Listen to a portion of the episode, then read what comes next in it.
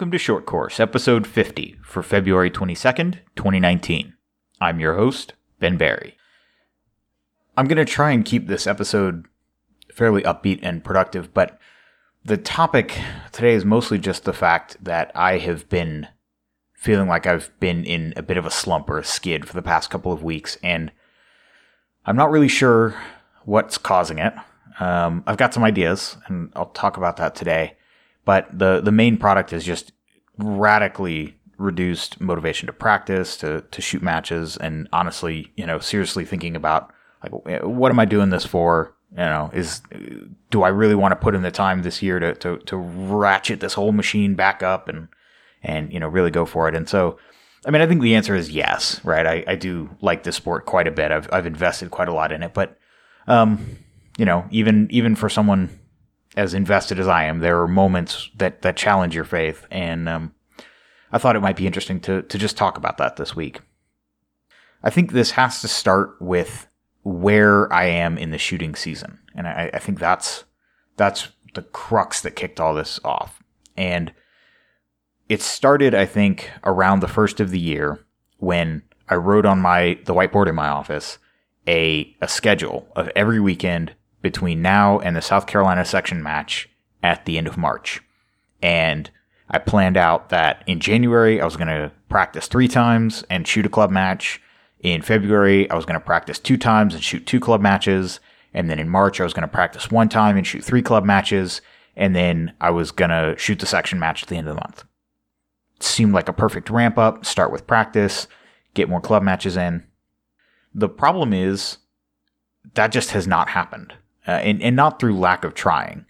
It's the so the the first week in January was uncharacteristically warm. I think it was in the 50s or something. I ended up going in in long pants and a short sleeve shirt and having a, a, really good practice session. And it felt like a good start to the year. Got got a good head of steam coming out of the gate.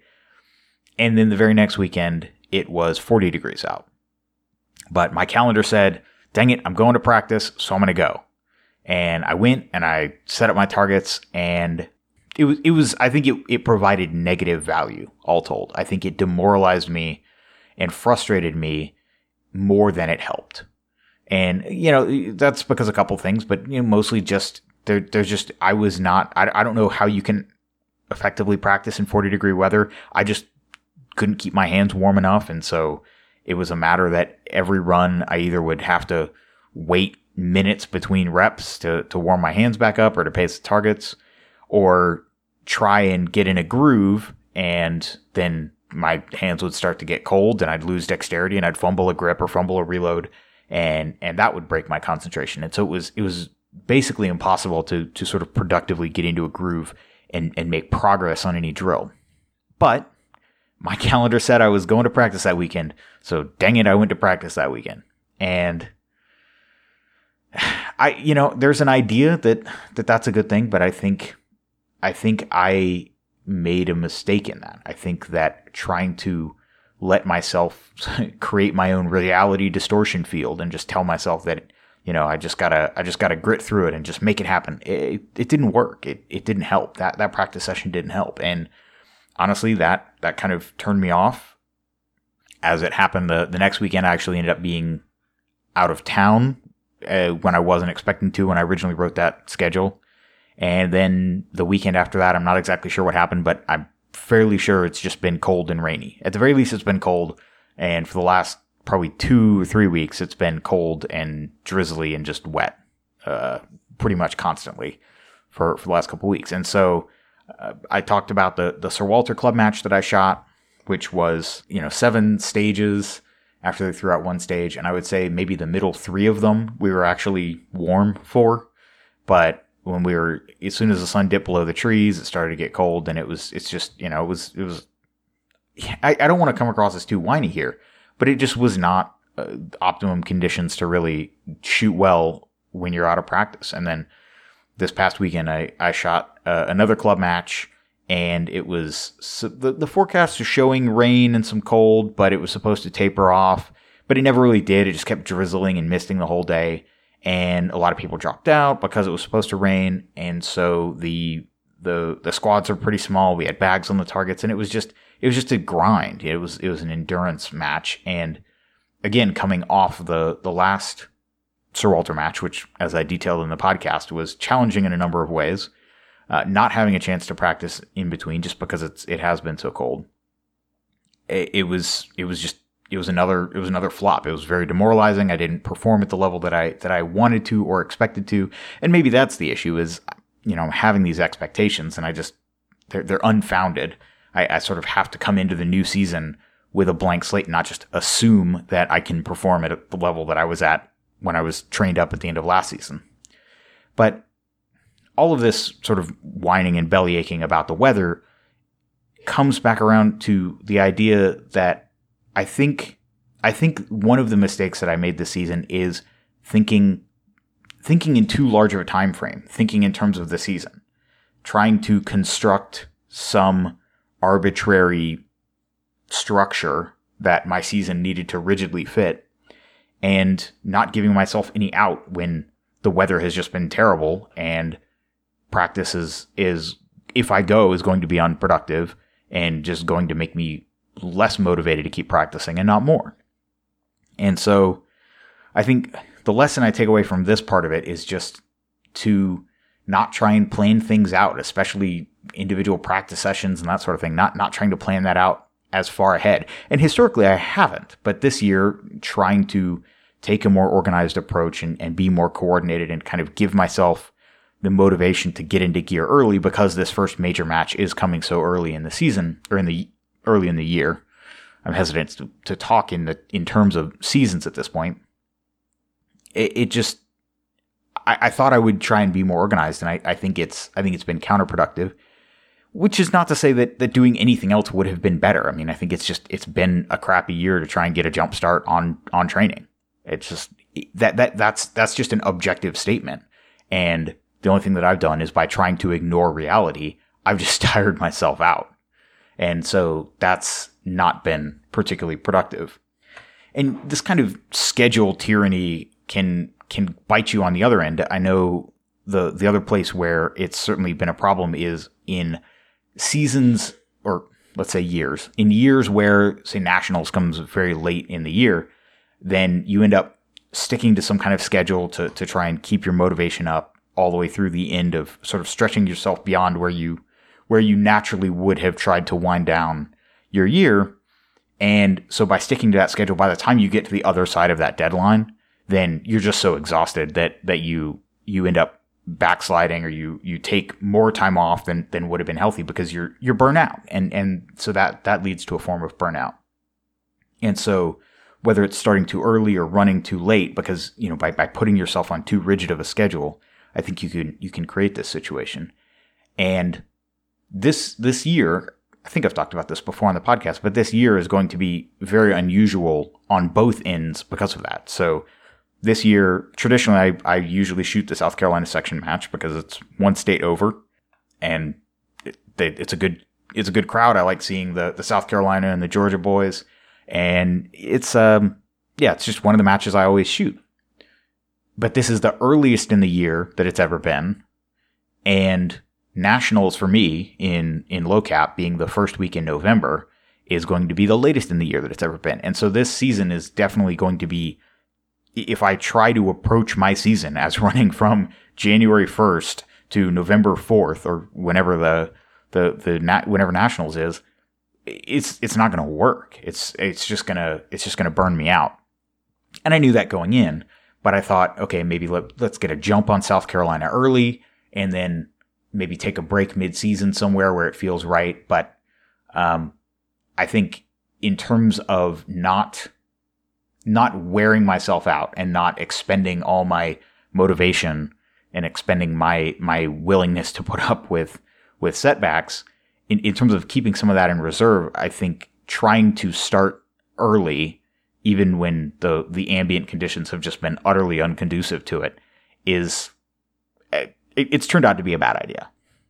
Something else that that definitely has been on my mind, and this was a bit of a wake up call from a, an indoor outlaw match that I shot Monday, which it was it was two days after the the Carolina Guns and Gear USPSA match that I shot that really just the the one with the bags and the rain all day that just that just ground me down. I thought, okay, like local kind of pickup outlaw match. This is my chance. Just shoot, get you know, get a get a kind of I don't want to say an easy win because I wasn't expecting to beat all the other people there, but get a couple good stages under my belt in an environment that I'm comfortable with. There's no chance of rain at the indoor match. It's going to be reasonably warm. This is this is sort of a chance to to turn things around, get a get a small victory under my belt to to kind of build up some positive momentum.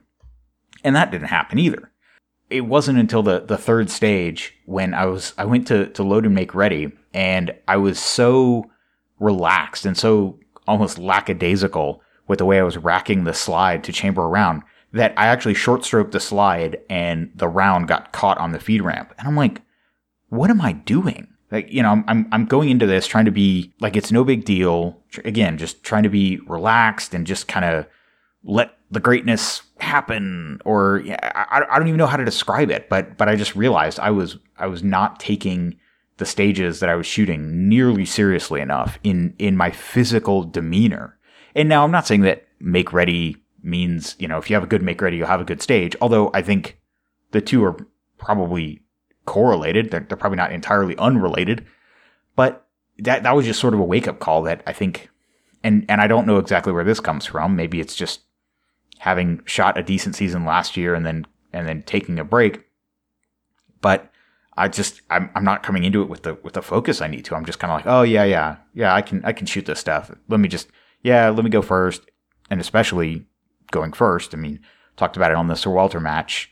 The, the first stage of the day, I took a, a failure to engage because I was just, I was so relaxed that I didn't even verify that my round count was correct. And so it's, it's just this complete, I don't know, lack of seriousness, lack of the proper level of attention that, that I've been giving the sport, which is crazy because I'm going, especially the, the, the USPSA match, I'm spending all day spending my money, shooting a bunch of ammo, driving an hour away to, to shoot this match. And then when it's actually time to shoot, I'm not taking it seriously. It, it doesn't make any sense, but that was, that was kind of a wake up call there. That's something else that I'm trying to turn around. And uh, the last stage of the day, I did of, of that match, I did go, go into it with a little bit more seriousness. I was more sort of deliberate about even just making ready and sort of putting on I don't know the best way I can put it is like I kind of I put on my war face. I wasn't just like okay yeah yeah like let's step up and and burn him down, which wasn't my conscious mindset then either. But it was it was more in that vein. It was more relaxed. But it's like all right, time to shoot. This is this is my this is my time. This is the the I've been preparing for this, visualizing this stage. This is my one chance. Take it seriously, and it seemed to help. I, I did have a performance that I was reasonably happy with. Of of the four stages of the match, it was certainly the the one that I was happiest with. So that was that that was a slight glimmer of progress, I suppose you could say. And, and so that's something I'll be I'll be taking forward as well, trying to get out of this rut. Um, one thing that I do think is is kind of an easy win is something that has dogged me all last year was chronic light primer strikes. And I know I've talked about it on the podcast before, and I thought I'd fixed it with changing how my press is, is mounted and, and how I'm seating the primers and making sure to check the primers. And that, that's mostly all true. You know, last year I was, I went thousands of rounds without issues, but at all three of these matches that I've talked about at one point or another, I've had intermittent, like one out of a hundred light strikes. And that, that's not very much, but when it's just the cherry on top of a crappy match where you feel like things aren't going your way, and then oh by the way, this chronic problem with your gun not running correctly is has has cropped back up. That's just it's just very very frustrating because it makes you feel like if I can't even get this one stupid thing right, then then what am I doing? And I think this ties into a bigger issue, and it seems like a really stupid thing to to a stupid hill to die on this this primer issue, but in my mind, what it comes down to is something probably bigger than I, than it should be. But there's this idea that I have that I've noticed in people in the the amount that different people when they're confronted with a failure that they either externalize it or internalize it. So externalizing a failure would be something like saying, "Oh yeah, that steel target screwed me," or oh yeah, my gun is just it just isn't running right. Internalizing would be something like I didn't shoot that steel target properly, or I didn't do the work to make sure my gun r- runs correctly. So it's it's that it's tied up there, there's an, a, a, concept in psychology i think it is called locus of control but the idea being when things go bad or things go good is it is it something that you did or is it something outside your control? And i think something that i have observed is i think in general people who are successful tend to at the very least let me let me phrase this carefully. People who are who externalize failure who blame other things, blame things external to them for failures that reflect poorly on them, tend not to be successful in this sport. And so my the flip side of that is that I've always assumed that the the the, the opposite of that, the fix for that is to internalize failures, to never say to never just blame the gear or blame the stage or blame the weather, to to always try and modify your process to say this is a problem. How could I have changed my process? How could I have changed my system to fix it? I think this this fits in with my natural disposition in in the sense that I think I tend to internalize failures by my nature. And so when something goes wrong, I I find it very hard to just chalk it up to uh, you know, stuff happens.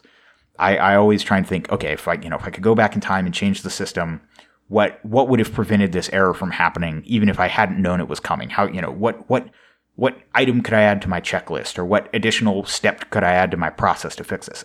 And I think in general that is a good reaction to failure. I think if every failure you can learn from, then you continue to get better and hopefully you can eliminate them. I mean, that's kind of what the whole last two episodes of the podcast talking about stage by stage, this match that that went relatively poorly for me, trying to take a lesson away from each one of it. I mean, this is just this is what I do. It's in my nature.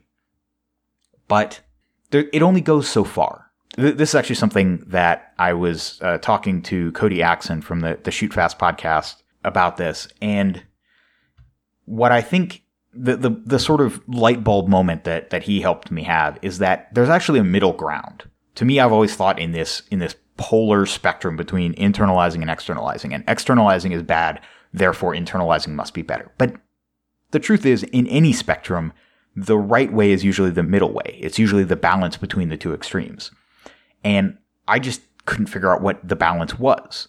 And talking to him, he, he kind of, the light bulb came on for me that the balance is actually just saying stuff happens and moving on. Just I mean, he he was explicitly talking about this this one bad match with all the rain and the bags and targets, and just saying, you know, just chalk it up and move on. Don't don't beat yourself up too bad about it. Just stuff happens. Move on. And I think I think that's right. I think that's the key. Do the analysis. Do the the watch your film. Try and take away a lesson, but don't assume that everything that goes wrong is a personal failure that you need to fix. Because I think I've been having a, a lot of things go wrong recently. And maybe some of them I could, definitely some of them I could have fixed. Maybe all of them I could have fixed, but probably not. Probably I can only tackle so many things at a time. And if my plate is full with dealing with those things, then then additional lower priority, smaller issue things just just need to be set aside. Make a note of it for later, maybe. Although there will probably always be small stuff that that isn't worth bothering with. But be realistic about your own capacity for internalizing these failures. You can't internalize everything. I certainly can't. And so decide the three most important things to take out of a match and then just let all the other ones go and just don't don't let it bog you down too much. And so the other the other side of this internalizing externalizing spectrum is I I tend to be extremely hesitant just by my nature. I really don't like blaming my gear for failing. I don't like changing the gear because it's you know oh I, you know I need to I need to buy this new whiz bang gadget that oh the, the, the fix for my problem is this new hammer spring or this new firing pin or this new this new disconnector. I just I yeah I don't like that stuff and I think part of that is is by nature. I, I don't really I want to believe and I by my nature I believe that most of the problems can be fixed with what I'm doing, whether it's how I'm loading the ammo, how I'm shooting the gun, what I'm doing. I'm very hesitant to blame the gear. And this has gotten me into trouble before. I mean, one of the, the things that I'm actually extremely thankful to my wife for is that around the time we got married, she bought me a Tanfoglio Stock 2 as a wedding present. And up until then, I'd been shooting M&P Pro 9mm plastic striker guns in production.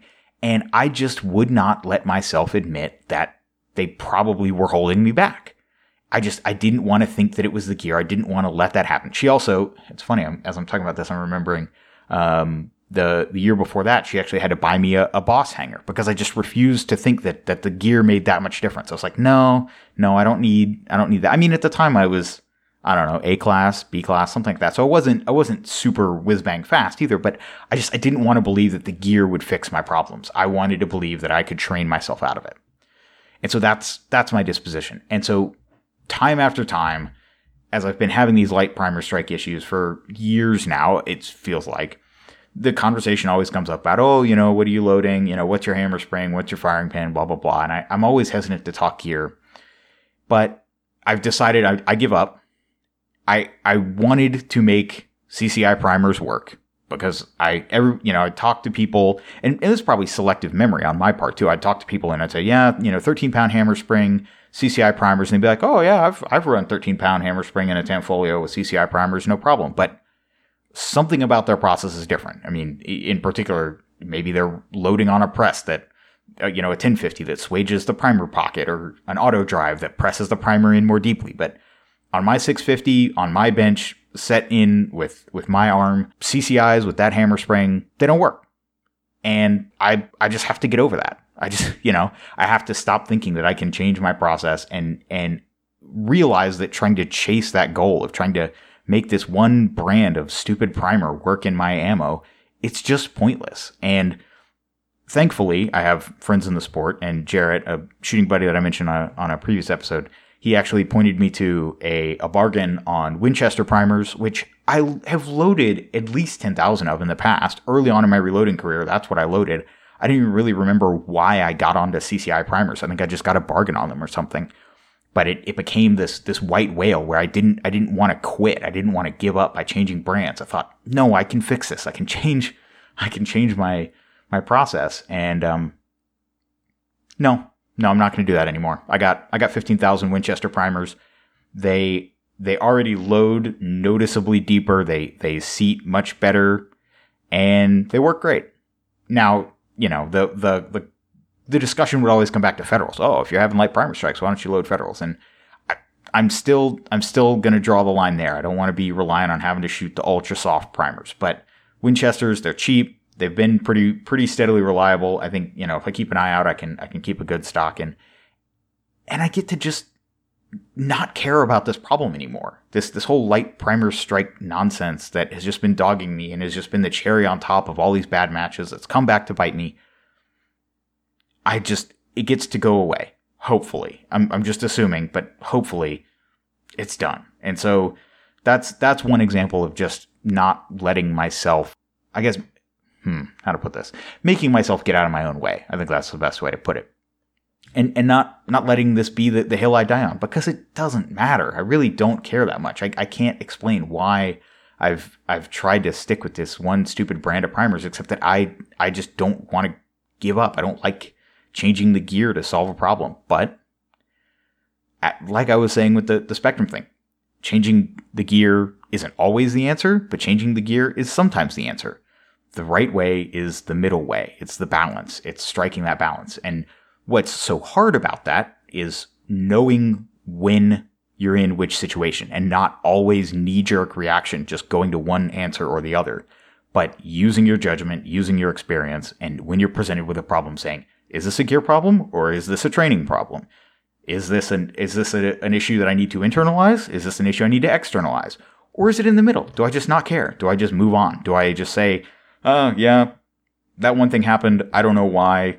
I'm not going to worry about it. It's not high enough on my priority list. I've got other things to work on. And just and just move on and just not even care. So that you know that's an option too.